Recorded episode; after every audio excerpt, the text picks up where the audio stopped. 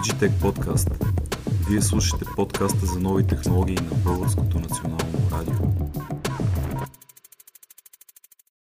Здравейте, благодарим ви, че избрахте Digitech Podcast. При мен е Марин Агандеров. Ще си говорим днес за YouTube. Марине, здравей! Привет, благодаря за поканата. Благодаря, че дойде. Благодаря, че се отзова. Представи си с две думи за нашата аудитория. Разбира се, казвам се Марина Гандеров, управител на YouTube специализирана дигитална агенция. Занимавам се с маркетинг от повече от 15 години.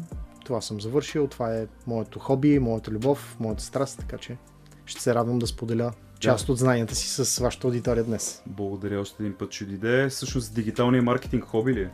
А, то е призвание, поне за мен.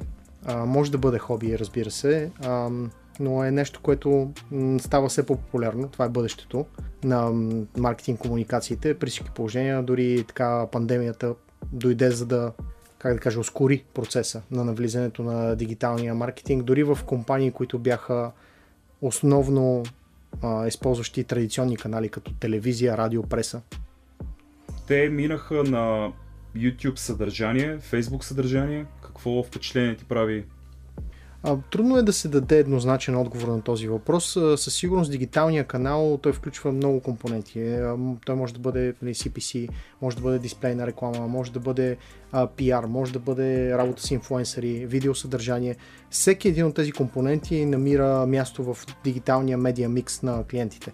Въпросът е, че много голяма част от бюджетите, които бяха преди инвестирани, да речем, в събития или в аутдор, се насочиха именно към, към дигиталния маркетинг по обективни причини. Повишение на какъв тип съдържание наблюдаваш, откакто има пандемия? Съдържанието, което се публикува конкретно в YouTube, винаги е било, така, имало е доминация на две, две основни теми, бих казал три дори. Първата е гейминг. Това е съдържанието, което е изключително популярно за всички видеоплатформи, включително и за YouTube. Естествено, Twitch не трябва да се изключва като, като платформа за стриминг. Twitch набира скорост, доколкото знам. Така е, да. Особено когато говорим за, за стриминг, това е платформата, която най-често се използва от геймерите. А, от друга гледна точка, м- бих казал, че така, YouTube се налага също като платформа, в която геймерите получават достатъчно видимост от алгоритъма на YouTube, така че също е Искаш да кажа, че те стримват не само в Twitch, но и в YouTube. Да, да, точно така. Това съдържание преобладава. Това е съдържанието, което е м- наистина в голяма степен най-често срещаното в платформата. Другите така типове съдържания, които намират доста сериозен отзвук са а, beauty и entertainment. Всъщност това са трите най-големи теми. Да.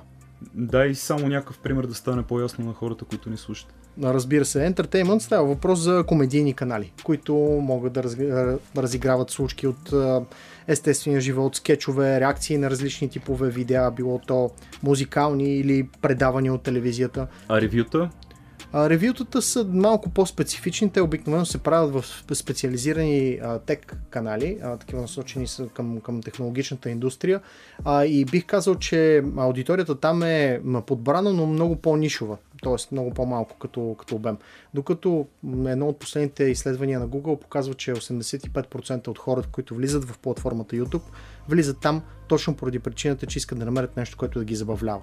Това е основният мотиватор. А, когато говорим за бюти като нали, голяма тема в а, YouTube, става въпрос за видеа, в които бюти влогърки а, правят ревюта на любимата си спирала, червило и така други тип козметични продукти. Да. да.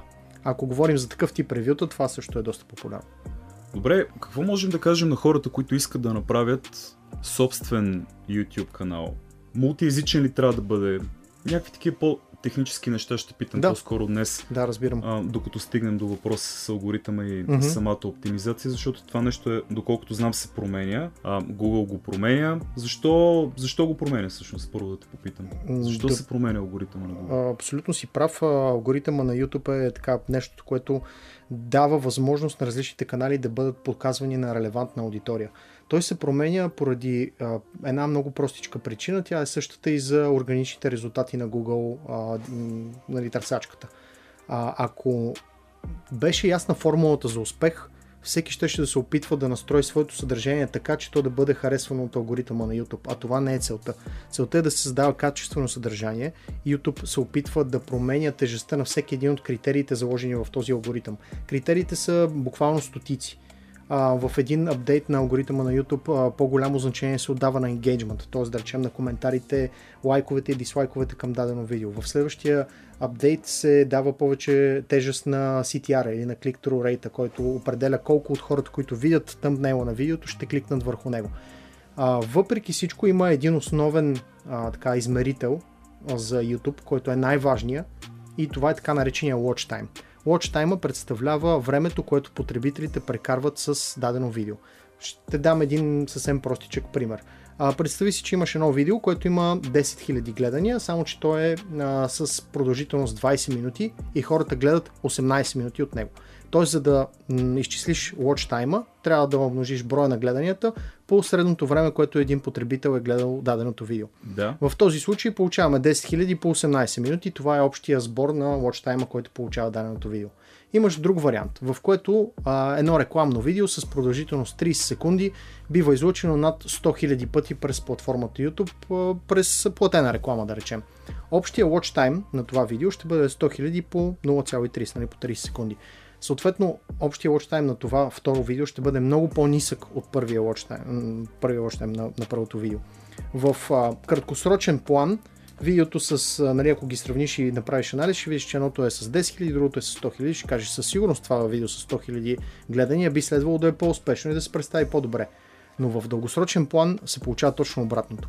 Видеото с 10 000 гледания ще продължи да расте като гледаемост в продължение на месеци, дори години докато това с 100 000 ще си остане на 100 000 никога повече няма да мърдне от там.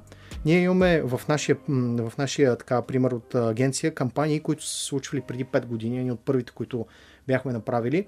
В момента, в който репортахме тези видеа, те бяха на около 250-280 хиляди гледания. В момента същите тези видеа имат над 2 милиона гледания. Всяка година, по едно и също време, алгоритъма на YouTube изкарва тези видеа отново в органични резултати защото а, за YouTube, освен естествено watch time, който е, както казах, основната метрика, има така наречените tentpole events. Това са да, такива големи събития през годината, като Хелоуин, а, Коледа, а, 24 май дори, ако искаш, нали, в, в, случая с българския YouTube. Това са моменти, в които има много голям обем от търсения по дадена ключова дума. И когато един рекламодател, бранд или който и да е, иска да използва алгоритъма на YouTube, има много голям смисъл да направи видео по една конкретна тема, която е обвързана с този така наречен tentpole event. Това а, позволява, както казах, в много по-дългосрочен план, видеото да а, добива нови гледания. Да, всъщност това отговаря и на въпроса, нали, как се оптимизират. Това ще я те питам, как се оптимизират видеята за повече органични гледания а, това, между другото, е един много така, сложен и многопластов въпрос, на който Променя няма... се, предполагам, също както заради промяната на алгоритъм. Да, точно така, но има някои, а, как да кажа, а, такива добри практики, които са общо валидни. Аз вече споменах за така нареченият CTR. Това е отношението на импресии, които видеото е получило органично към кликове и съответно колко от хората са започнали да гледат въпросното видео след като са го видяли в органични резултати. Един от начините да подобрите това отношение е да използвате добър тъмпнейл. Тъмпнейл е картинката, която идва като заглавие на, а, на едно видео. В случай, че тъмпнейл е направен подходящо, шанса ви хората да кликнат на това видео а, е, се увеличава. Съответно, видеото придобива още по-голяма популярност в органични резултати. А, друго нещо, което е много важно с представянето на едно видео са първите 2 часа от неговия живот. След като бъде качено в YouTube, ако в първите 2 часа вие успеете да направите дълга потребителска сесия, което означава повече, по-голямата част от хората да изгледат видеото до край, и също така да донесете трафик от външни източници, било то Instagram, Facebook или някои от другите платформи, т.е. видеото да запо... т.е. сесията на потребителя да започва от вашето видео, това със сигурност ще го класира по-напред в органични резултати. В първите два часа. В първите два часа. Има още няколко неща за алгоритъма, които така, искам да ви споделя, те са много важни. А, много е важно къде започва потребителската сесия. Дали вие сте първоисточника на тази потребителска сесия. Ако от, ваш, от вашия канал започне потребителската сесия, това със сигурност е положителен сигнал към алгоритъма на YouTube, че този канал успява да привлече хора към платформата на YouTube. Има още един много важен момент. Дали потребителската сесия приключва във ваше видео. Това пък е точно обратното. Това е негативен сигнал. Така че една от основните задачи на хората, които имат YouTube канал е да накарат потребителите да гледат следващото им видео и следващото им видео и следващото им видео и да ги задържат максимално време на своя канал. Дори окей okay е да има така наречения end screen annotation в края на едно всяко видео в YouTube, което може да препрати към дори не към ваше видео, към някое друго видео на друг канал, с който да речем сте в добри взаимоотношения. Но това е много важно. Малко а... преди да свърши клипа, да. има няколко прозореца, които показват едни други видеа. Точно така. Това са така наречените end screen анотации и те дават възможност да препратите към друго релевантно съдържание, било във вашия канал или в друг канал. А те ръчно ли се слагат, когато ние едитваме едно видео при качване? Точно така, това се прави от видео едитора и може да добавите ръчно, като изберете някои от опциите конкретно видео, най-доброто за потребителя или вече да направите външна препратка, което крайно не ви препоръчвам да правите. Външните препратки са червен сигнал. Наказвани алгоритъм. Наказва ви алгоритъма, да. Добре, по същия начин там ли слагаме субтитрите, да се върна на предишния въпрос? За субтитрите въпросът е малко по-сложен, тъй като YouTube алгоритъма също така е настроен да отчита и географския принцип. Тоест, ако вашия канал е на български язик, много трудно бихте могли да достигнете до чуждестранна аудитория, дори и да имате субтитри. А субтитрите от нас ли си или има някакъв вид автоматизация на превода? Има автоматизация на превода, само че тези автоматични субтитри са така доста Буквален е текста, извинявам се, буквален е превода и хората няма да разберат нищо. Да, да, не ги препоръчвам като опция.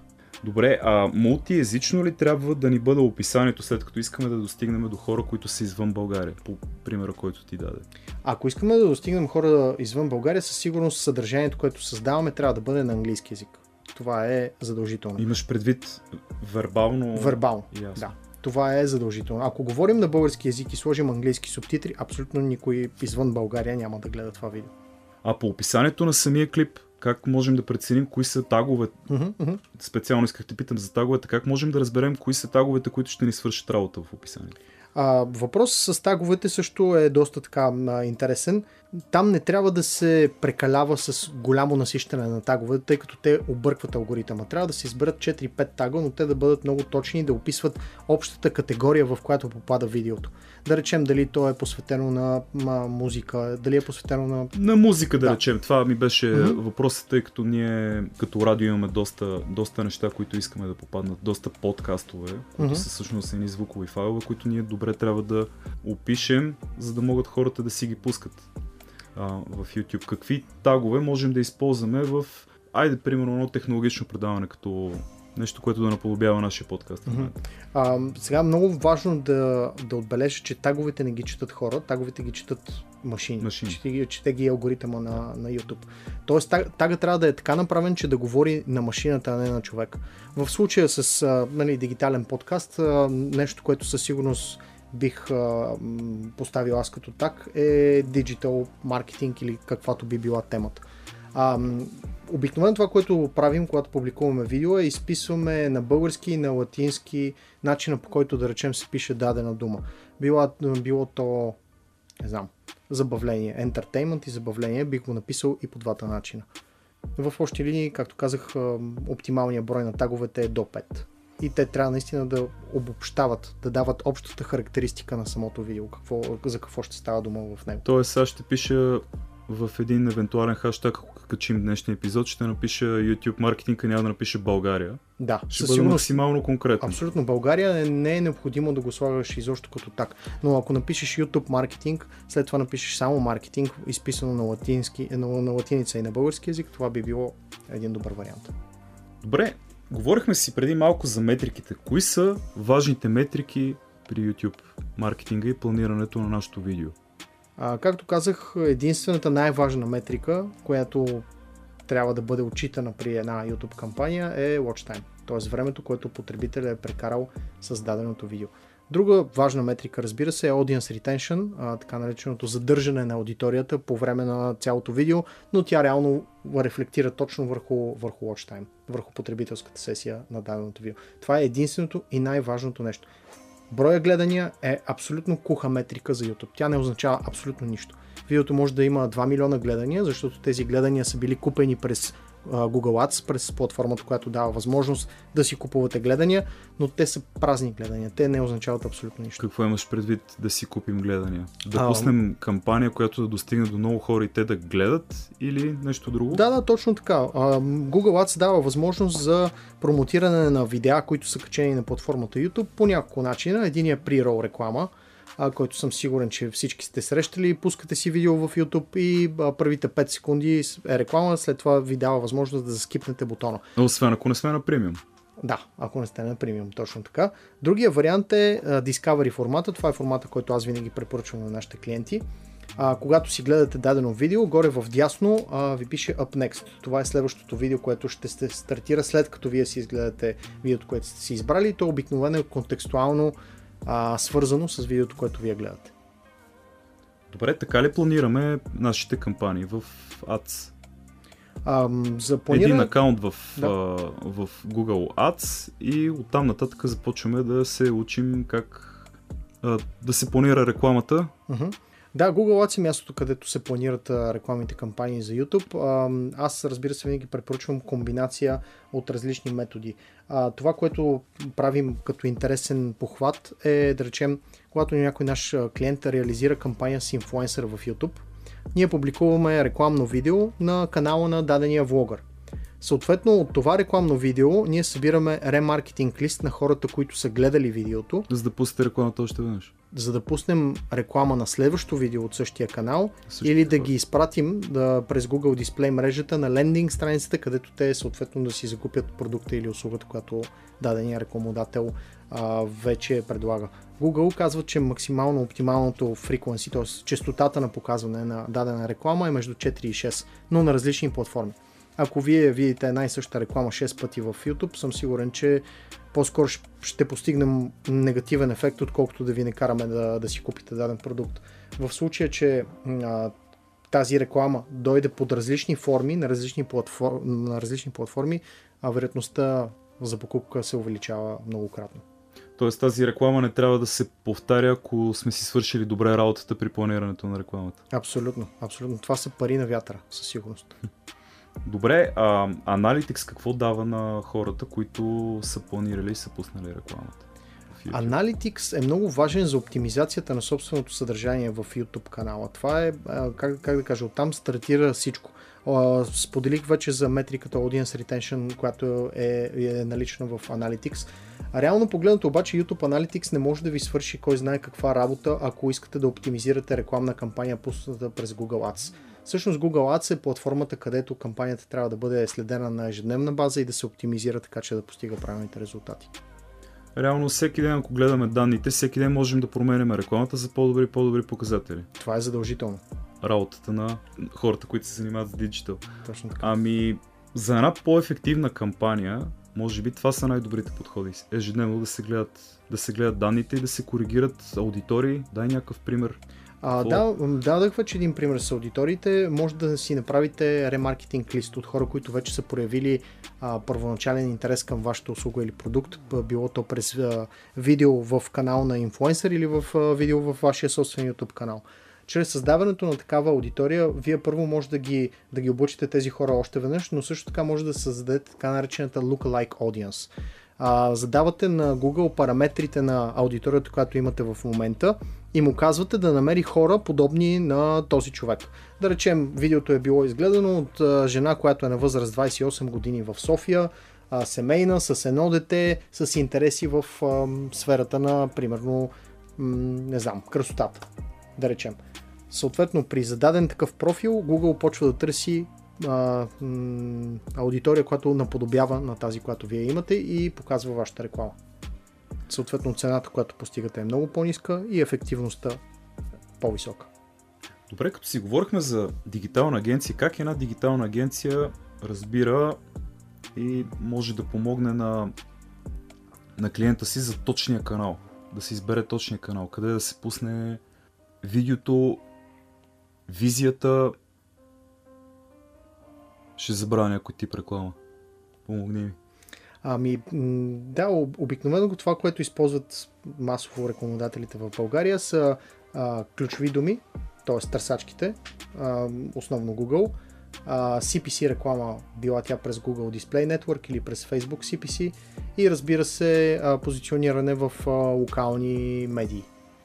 Това са трите така най-разпространени начина за, за реклама в, в България на, на, на клиентите. Естествено, дигиталните агенции следят всички нови тенденции. Те бих, биха могли да бъдат точно хората, които да оптимизират вашата кампания, а, така че тя да достигне до повече хора и съответно цената, която да заплатите за контакт да бъде много по-ниска. Добре, да те върна малко по-рано на това, което си говорихме. YouTube има ли, по-скоро нали, Google, има ли офис в България, от който да получавате отговори на всички въпроси, които ви касаят при работа по-ефективна с YouTube? А обратно в дните, в които ние започвахме всъщност нашия, нашия бизнес в България 2013-2014 година, YouTube стартираха своята партньорска програма в България. Това беше момента, в който те отвориха и офис тук. Но, за съжаление, този офис не просъществува твърде дълго. Мисля, че година и половина, две години, като всъщност имаше само един човек, който работеше. Той беше country менеджер на Google за България. Но тъй като нашия пазар е изключително малък като обем а, на реклама, а, Google затвориха своя офис и по-настоящем такъв няма. Нашата агенция а, всъщност е част от международна група. А, тя се казва Talent Media агенцията ни, е част от а, една полска а, така, група от агенции. Това ни дава възможност за пряка връзка с офиса на Google във Варшава. Това е офиса, който отговаря за целия регион на Централна и Източна Европа и всъщност това е така нашето, нашето основно предимство. Ние имаме собствен аккаунт менеджер в Google, към който се обръщаме за всички а, новости, дори когато имаме проблем, да речем хакнат и стрит канал а, на, на рекламодател или на някой от нашите влогари и общо взето оттам научаваме всичко ново, което се случва по, по платформата. Но, накратко, за съжаление, в България такъв офис на Google по-настоящем не съществува. Какви типове клиенти имате? Можеш спокойно да ми разкажеш. Ами, нашите клиенти са изключително различни като бизнес. Имаме търговски центрове, имаме производители и вносители на козметика. Ние работим с изключително много международни брандове, като Procter Gamble, като Coca-Cola, а, нали, с наистина едни от най-големите рекламодатели, които изобщо съществуват на българския пазар. Нашата агенция е много така фокусирана в YouTube. Това е платформата, от която ние разбираме и в която нали, помагаме на нашите клиенти да присъстват.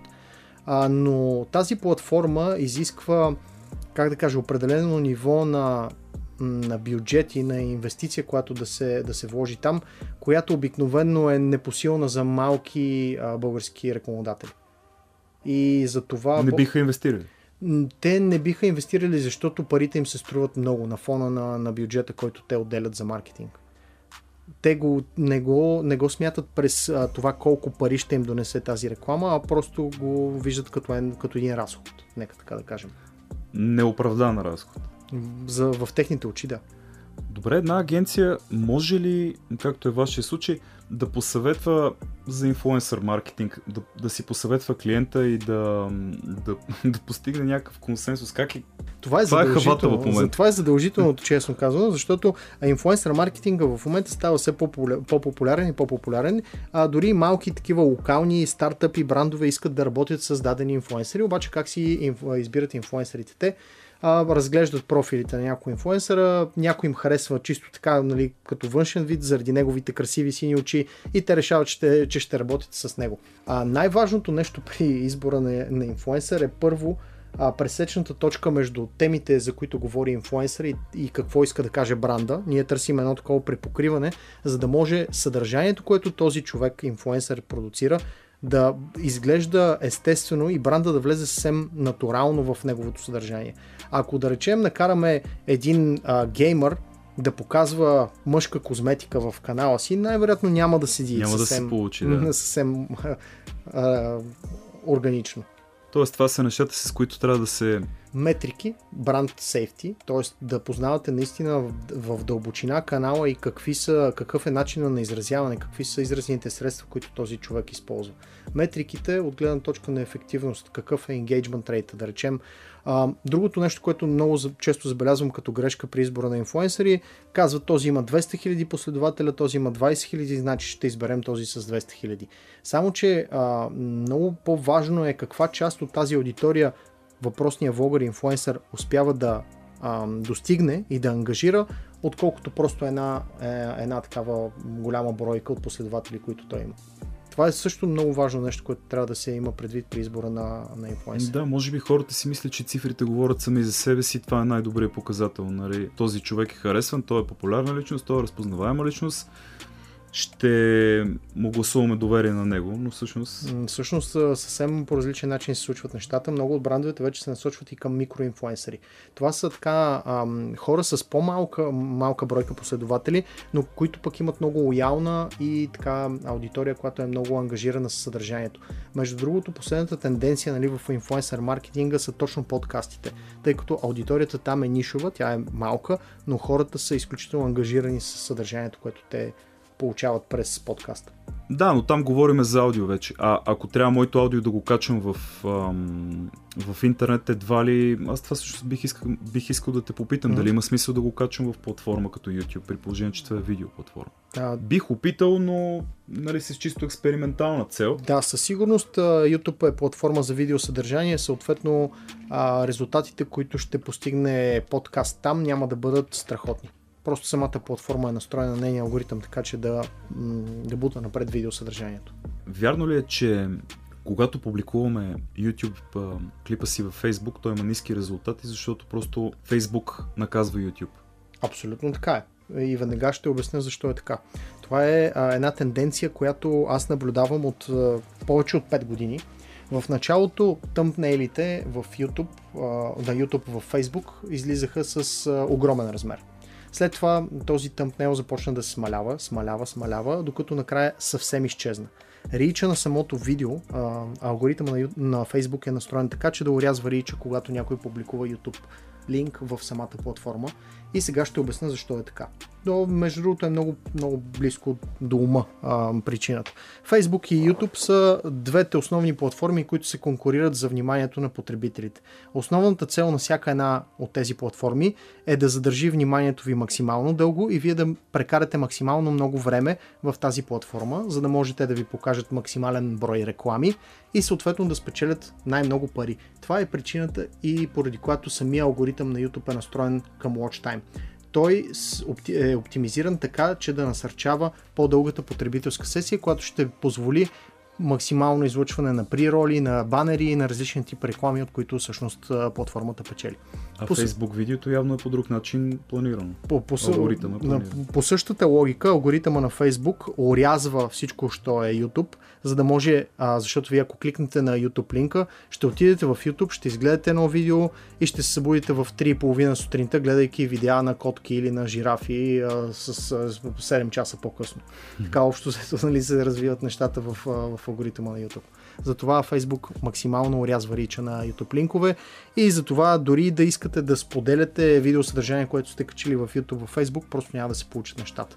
Аз и за това съветвам нали, нашите рекламодатели. Много често казват, добре, имаме сега нали, а, видео в YouTube, дайте да го промотираме през Facebook. Няма абсолютно никакъв смисъл. Това са наистина пари на вятъра. А това ще да ми е следващия въпрос. Едно и също видео, което имаме, уместно ли е, освен в YouTube, да го пуснем в Facebook, да го пуснем в email, да го пуснем в IGTV и насякъде, където можем да слагаме видео? Да, но като source файл. Ако искате да... Native го качваме да, файла? Native във, всеки, във всяка една платформа но предполагам една добра практика да се пуснат по различно време. Със сигурност и трябва да приоритизирате коя всъщност видеоплатформа ще ви е най-важна чисто на вас, като, като развитие. Веднага ще дойде някой и ще каже ми там където е най-ефтино. Случва ли се това често? Да, да, разбира се, случва се. Често казвам, това е една тенденция, която забелязвам. Тя първо дойде от Facebook. Съвсем наскоро разказвах за нея на, на едно обучение. А, преди време какво се случи във Facebook? Те бяха пуснали своите така наречени бранд пейджове и всеки един бранд започна да си прави страница, на която хората започнаха да я харесват и да получават изключително много съдържание от нея.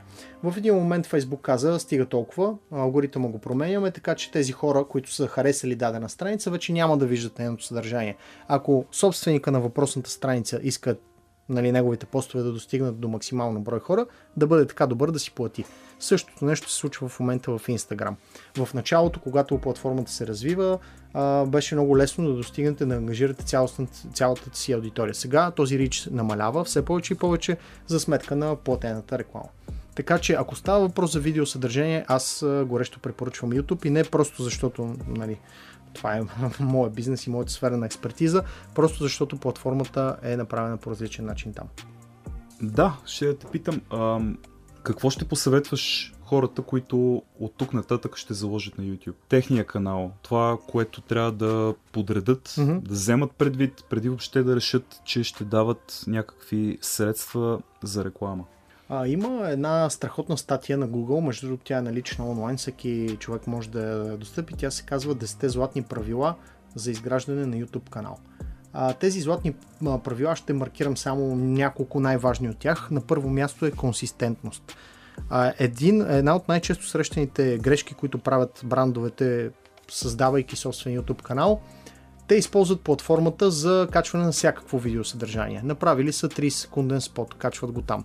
Направили са интервю с собственика, пак го качват там. Направили са специално видео за IGTV или за TikTok или за някоя друга платформа, качват го в YouTube. YouTube е платформа, която трябва да се развива отделно и самостоятелно и да има целенасочено създаване на съдържание за тази платформа.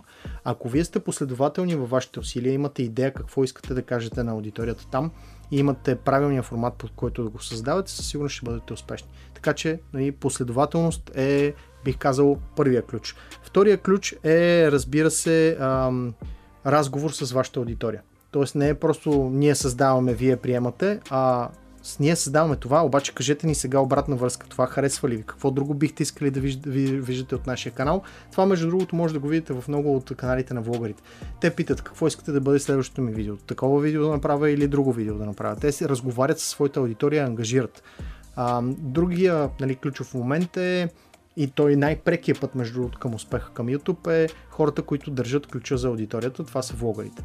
В, за вашия канал, ако да речем сте брант и искате да го развивате, а, може да тръгнете в посока сега ще взема някой инфлуенсър, който е, да речем, звезда в Инстаграм или телевизионен водещ или радиоводещ.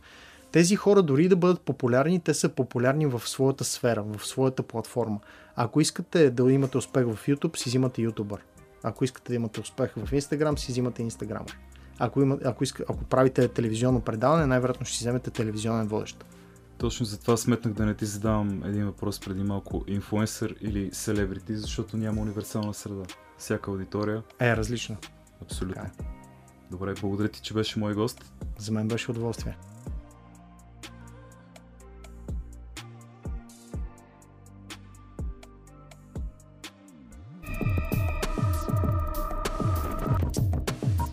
Digitech Podcast ако искате да чуете всички епизоди на Digitech Podcast, потърсете BNR Podcasts в Spotify, SoundCloud, Google и Apple Podcasts. До скоро!